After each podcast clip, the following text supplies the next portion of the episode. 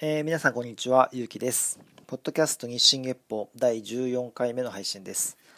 この番組は私、ゆうきが特定の人物の発言や行動、作品、ニュース、概念などをもとに向上心を持って独断と偏見で語る番組です。えっ、とですね、最近ずっとダイエットをしてまして、でですね、ここ3週間ぐらいですかね、ずっといい感じで効果が出てるなと思っていて、えーとまあ、目標で言うとうん当初の体重が、えーあからマイナス5キロを目指しててマイナス3キロぐらいに今週の頭になってあもう折り返し地点超えてるからもうあとはこのままいけそうだななんて思ってたら、まあ、体重計に乗って順調だなって確認してでなんかお風呂かなんか入ってちょっと部屋片付けたりして、ね、そこにあった体重計もちょっと移動したりとかして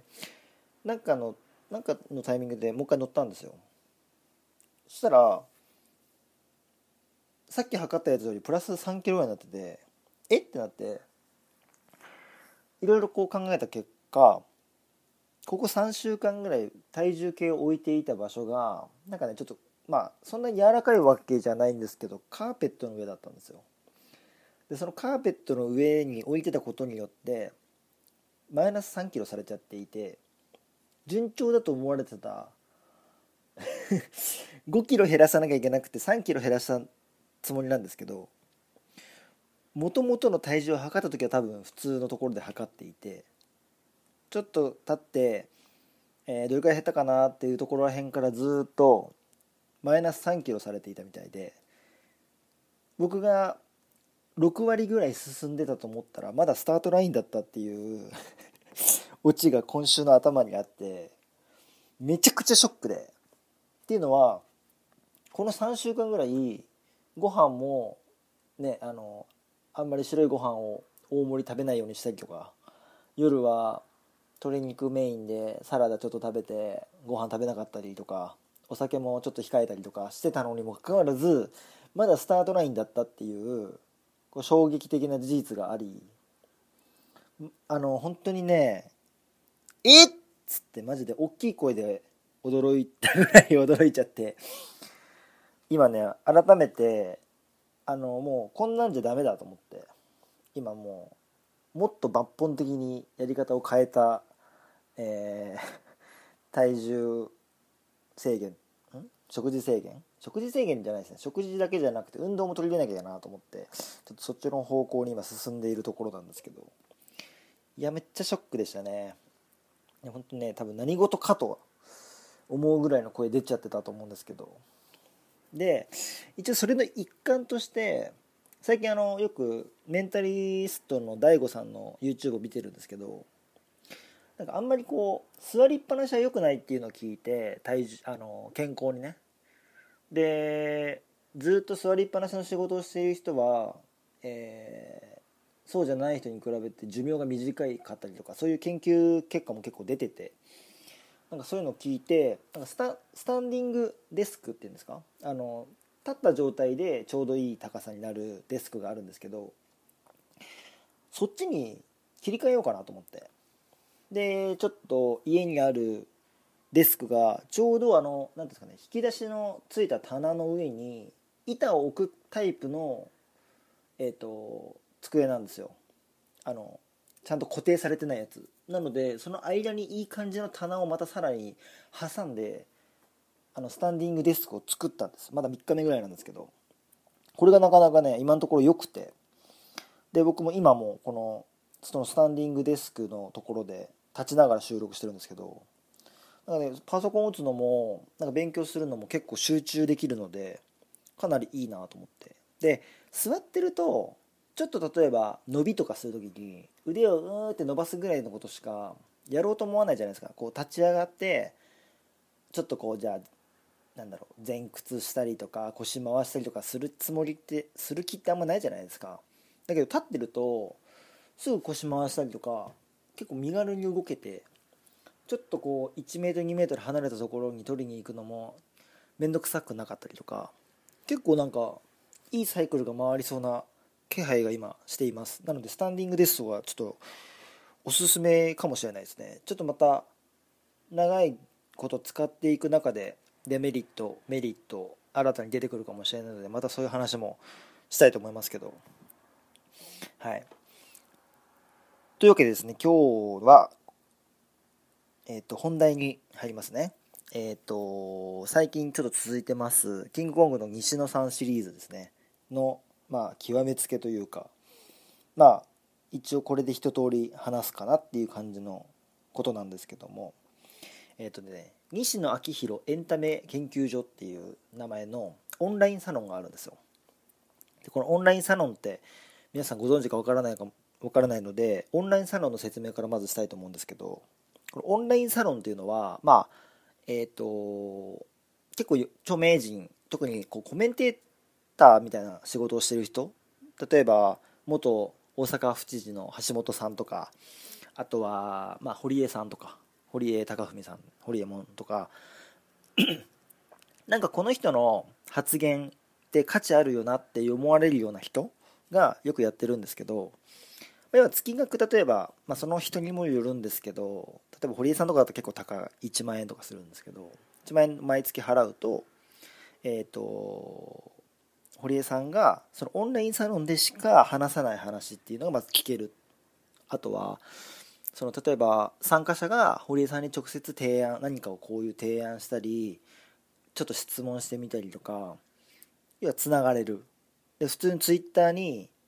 例えばリプライしたって大して返ってこないけどオンラインサロンだったらやっぱお金も払ってるし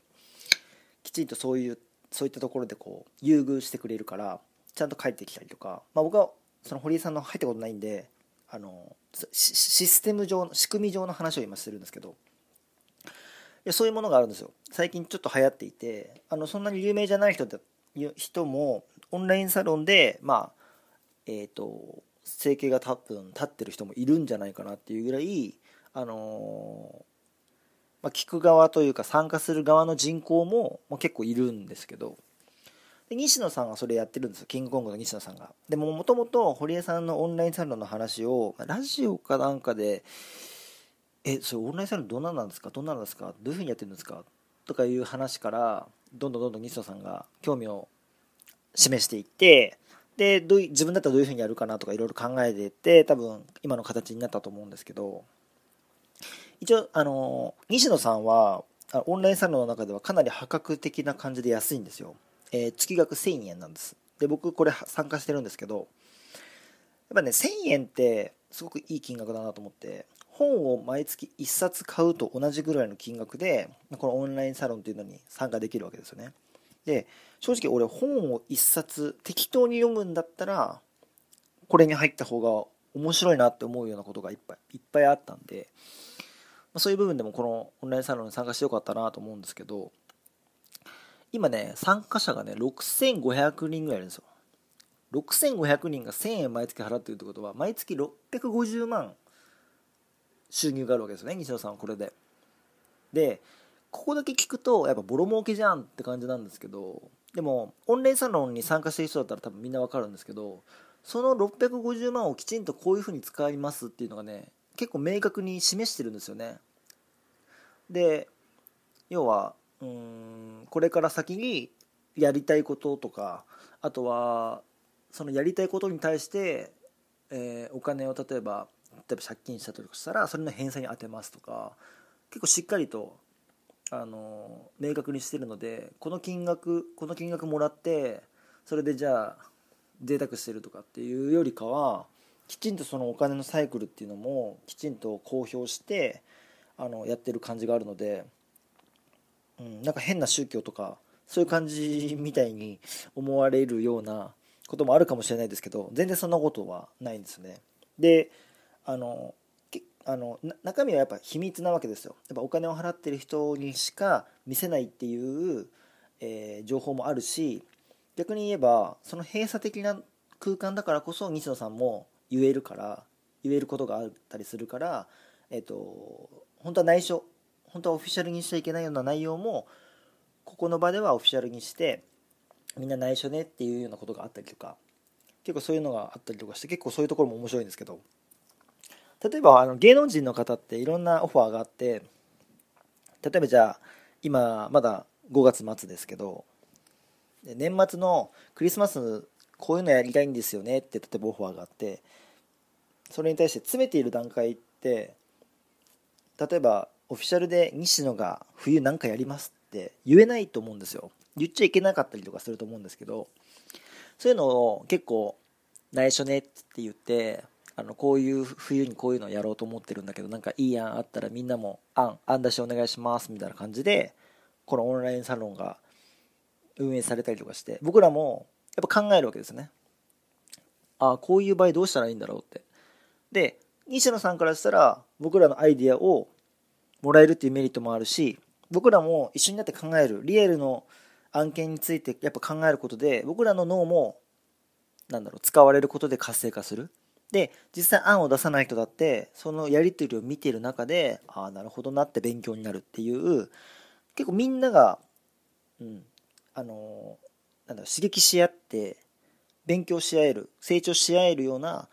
空間がこのオンラインサロンっていう空間だなっていうのは僕の認識なんですよね。で西田さんがすごいね突拍子もないことを急に言い出したりとか。もちろん面白かったりナイスアイディアだったりとかいろいろあるんですけど。あとはすごいえそんなことしちゃったの？っていう行動報告が来たりとか、まあ、内容はねあの例えてあげられないんですけど。でも例えばもう終わった話としてはあの成人式のえっ、ー、とあったじゃないですか。晴れの日の事件。あの時もこういうふうにやろうと思うんだけどどう思う？みたいな感じでオンラインサロンの中で結構その案件をブラッシュアップしたっていうのもけあの経緯としてはあるらしいので僕はその時はまだ参加してなかったんですけど。でその時はまだ参加してなかったんですけどその辺で僕も西野さんに対してのこうアンテナがかなり強く立つようになったので、えー、いろいろこう調べていく中で、えー、オンラインサロン1000円かどうしようかな。入るまでは高いなと思ったんですよ。毎月1000円払うの高いなってちょっと思ったんですけど入ってみたらなんてことないですね1000円。あの本当にうん。あの変な本を読むより全然勉強になるし変な本というかその辺のベストセラーピックアップしてもそれより勉強になるかもしれないぐらい面白いですね。でこのオンラインサロンって一応名前がエンタメ研究所っていう名前になってるんですけど一応なんかがなんだなる部活みたいのがあって学部みたいな感じ？大学でいう学部みたいな感じ？で僕デザインの仕事もやってたりとかするのでデザイン部っていうのに入ってるんですよ。で要はこのエンタメ研究所っていうのに月額1000円出せば入れるんですけどそこからここに入ってる人だったら誰でも入れるよっていう部活を、えー、参加者たちがこう募って、えー、やりませんか？みたいな感じでやってるんですけどデザイン部っていうのも1000何人とかいるんですよ。でこのデザイン部が僕はすごく好きであのー、例えば、えー、こういうロゴを作りたいんですけど皆さんえー、よかったら作ってくれませんかっていうオファーがこのオンラインサロンの中であったりとかして。でみんな提案するんですよ。こういうのどうですか？こういうのどうですか？って。本当デザインのコンペが行われてるわけですよ。でちゃんと報酬っていうのがちゃんとあって。これがね僕なかなか面白くて、まあ、積極的に参加しようと思って参加してるんですけどまあいい案違う人からも出てきたりとかしてそっちの方がもちろん選ばれることの方がまあことの方がっていうか今のところまだ選ばれてないんですけど今後もねそういうことが多いと思うんですけどでも自分が選ばれても選ばれなくても多分ね勉強になるんですよね。こうデザインの。あなるほど。そっち系だったのか求めてたのはっていう。で実際にやっぱりその仲間内感はありつつちゃんとこのロゴを作りたいっていう、えーと、真剣さがあってそれに対する提案する側も真剣さがあって要は真剣同士だからそれが、えー、面白いものができるしそのやり取り全部みんなが共有できちゃってるのであなるほどこういうふうに提案するとよく見えるんだなとかいろんな部分で勉強になるんですよね。だからすごくうん西野さんに対してのアンテナを張ってなんか刺激もらえたらいいなぐらいの気持ちで1000円の月額を払って、えーと参加してるんですけどそういうデザインの部分の勉強になったりとかまあ僕飲食独立したい願望があるって前お話したと思うんですけどそういう面でもかなり勉強になる部分がいろいろあったりとか、うん、なんか本当に毎日 Facebook, Facebook のグループなんですけど非公開の。あの Facebook 開くのが楽しみになってきてるんですごくねあの最近面白いんですよ。でこのね何ていうんですかね横のつながりみたいなものがえーと、その西野さんのエンタメ研究所みたいなのがあってで僕は全然そういうの積極的じゃないんであのあれなんですけど前ちょっとお話ししたレターポット前回ですかねレターポットっていうのがあると思うんですけどこのさっき言ってたコンペの報酬も現金からレターポット選べたりとかするんですよね。でレターポットだと結局お金は入らないんですけど信用がもらえるよみたいな感じなんですよ。だからこのレターポットを、まあ、お金ではないんですけどお金代わりにお支払いして、えー、この貯金を貯金じゃない貯金ですね。信用貯金あの貯めていくっていう貯金をできるっていうものだったりとか多分いろんな人と知り合いになれたりとか、まあ、そういうのもあったりとかして、うん、なんかすごくねあの部活感があってすごく面白いです。でなんかその西野さんが要はそのさっき言ってたような、えー、こういうのをオファーされてるんですけどっていう話の案出しとかもすごい面白いしあとはその次やるイベントで手伝ってくれる人募集とかでリアルに絡めたりとかすると思うんですよね西野さんと、まあ、僕はそっち面はそこまで積極的じゃないんですけどでもなんかその一緒になんか西野さんの下で働いてるような感覚というかそういうのがあったりとかして。なんかやっぱこうこういうシステムってすごいなって思いますね。僕もやっぱりそここういうのちょっと興味があって僕はまだ全然今ねあのオンラインサロンやりますぜひ来てくださいって例えば皆さんに声かけたとしてもそのまず集客力というか そのないのでまだ全然そのできないと思うんですけどでもこうやって日進月歩っていうポッドキャストをやっていく中でちょっとでもああなるほどこういう考え方を持ってる人なんだなこの話もっと聞きたいなとか思ってくださる方が増えてきてまあ分かりやすい言い方をしてしまえばそのファンみたいなのがついてきてくれればこういうオンラインサロンっていうのもできるかなと思っていてできちんとうん、例えば月額500円でも1000円でもいいですけどそういう形でいただいたとしたらそれはそれでそれだけの価値を提供できるようなオンラインサロンにしていきながらその何ですか集まった売り上げみたいなものは何かえっ、ー、と明確な形で運用していくみたいなそういうサイクル作るのをやりたいなといつか思っていて。まあ、今は目の前のこの日進月歩のポッドキャストだったり自分の仕事だったり、えー、勉強だったり、まあ、いろんな面でこう頑張りながら自分の飲食独立も含めてそういう方向を持っていけたらなと思うんですよね。でまあもちろん飲食始めたら始めたらでそこで培ったノウハウみたいなものがあのオンラインサロンで公表できてもいいと思うし今こういうふうに起業準備してますっていうオンラインサロンがあっても僕は面白いと思うんですよね。でこの日進月歩の収録をまあ例えば例えばですけど公開生放送みたいな感じでできたりとかなんかいろいろアイデアはできるかなと思っていてだかまあそういうこともちょっと考えたりとかしてます。それをいいなんていうんですかねあのもちろんそのお金の面っていうのはあるんですけどでもこれお金が一つえー、この何ですかねオンラインサロンを見てて思ったのはやっぱそのじゃ例えばこの西野さんがこのやってるこのオンラインサロンが無料だったら参加者は6500人より全然増えると思いますけど多分ね面白いでオンラインサロンにならない気がするんですよ。やっぱこうお金払ってるっていうそのフィルターが一つあることによってちゃんと本気な人しか来ないっていう。西野さんをちゃんと本気で応援してくれる人しか来ないっていう一つのフィルターになる気がしていて、まあ、僕は多分こういう形をやるとしたら最初無料で人を集めてきてどっかのタイミングでみんなの理解を得ながら、えー、こういうふうな価値のあるオンラインサロンを作っていくのでぜひ、えー、このこのタイミングで有料にしますけど続けてくださいっていうような感じの仕方になっちゃうと思うんですけど。そういうふうにできるような活動とか行動っていうのを積み重ねて信用っていうのも積み重ねていかなきゃなっていうふうには思ってます。やっぱこう人として信用できなきゃまずこんなオンラインサロンできないし応援したいと思われないとできないと思うしやっぱどっちもが大事だと思うんですよね。だからまあ自分はこういう活動を通してそういうところをこう育てていきたいなと思ってるので、まあ、ぜひあのそのそういうのそういう場を作った時にはあのよろしくお願いしますっていうのを今のうちに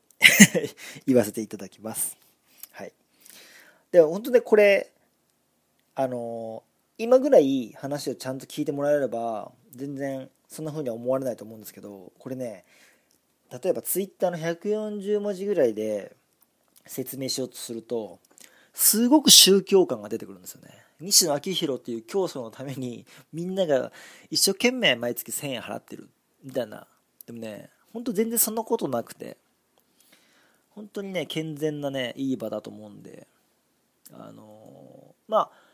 1000円ね、一回捨てたと思って、まあ、西野さんじゃなくてもいいし、誰かのオンラインサロンに参加してみるっていうのは面白いかもしれないですね。まあ、他の人3000円とか5000円とか1万円とか結構高い人が多いんで、西野さんの1000円ってかなり安い方なんですけど、このオンラインサロンっていうので、誰かの刺激を受けながら勉強していくっていうのは一つの、うん、今後の、なんだろう、自分の、なんだろう、やる気スイッチを入れる、うーん、一つだったりとか、あとはま勉強する材料だったりとかいろんな部分でいい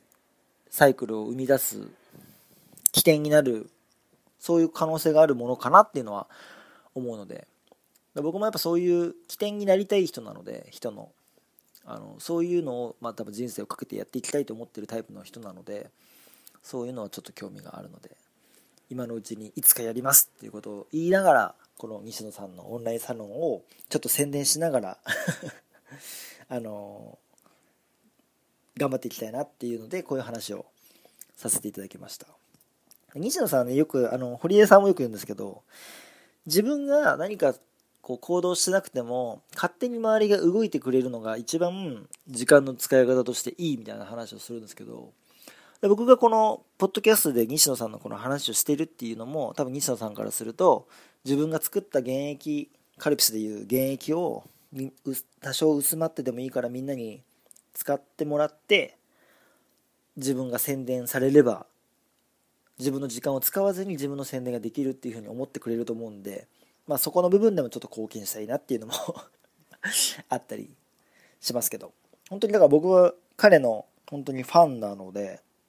そこを応援しながら彼からもらえるものをもらって自分もそういう応援してくれる人を作ったり、えー、自分でやりたいことを実現してきたりっていうのをやっていきたいなと思うんで、え、本当彼のいいところはどんどんどんどん吸収していこうっていう気持ちが強いです、まあ、そういうのがあって最近あの西野さんの話が続きましたけど、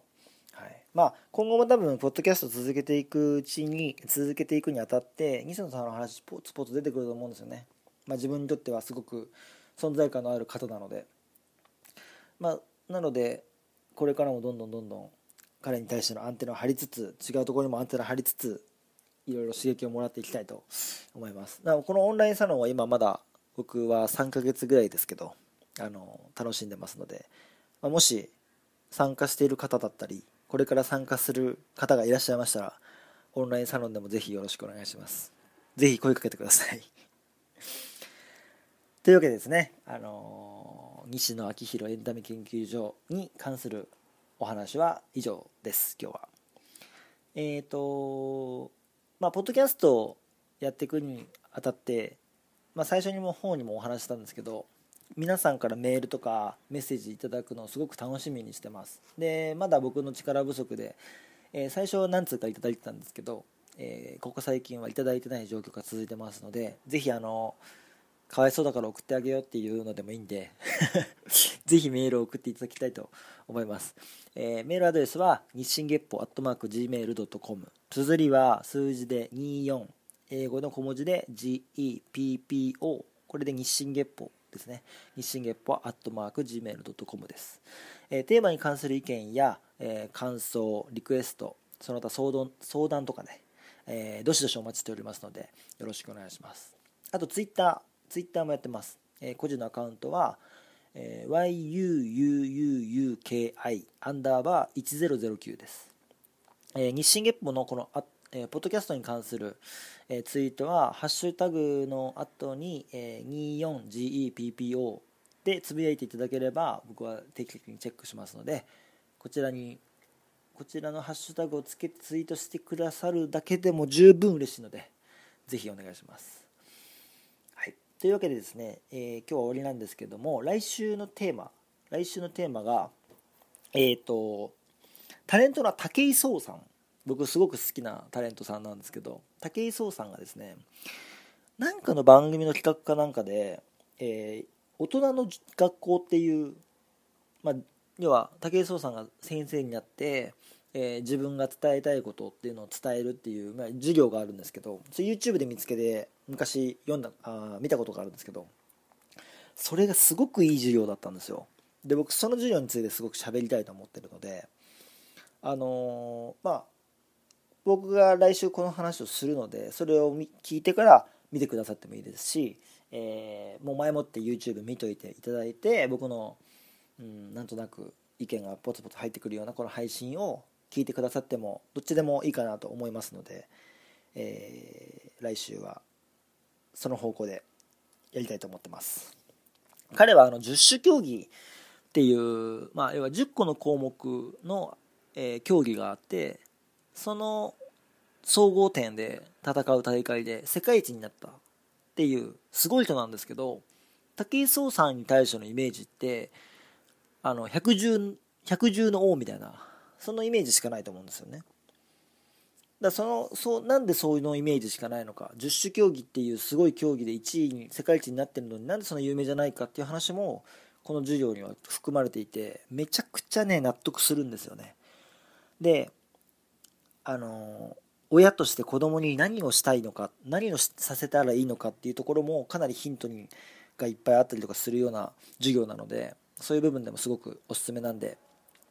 えー、ポッドキャスト僕のポッドキャストでお話しするのも YouTube も合わせてやっていただけあの見ていただけたらと思いますのでよろしくお願いします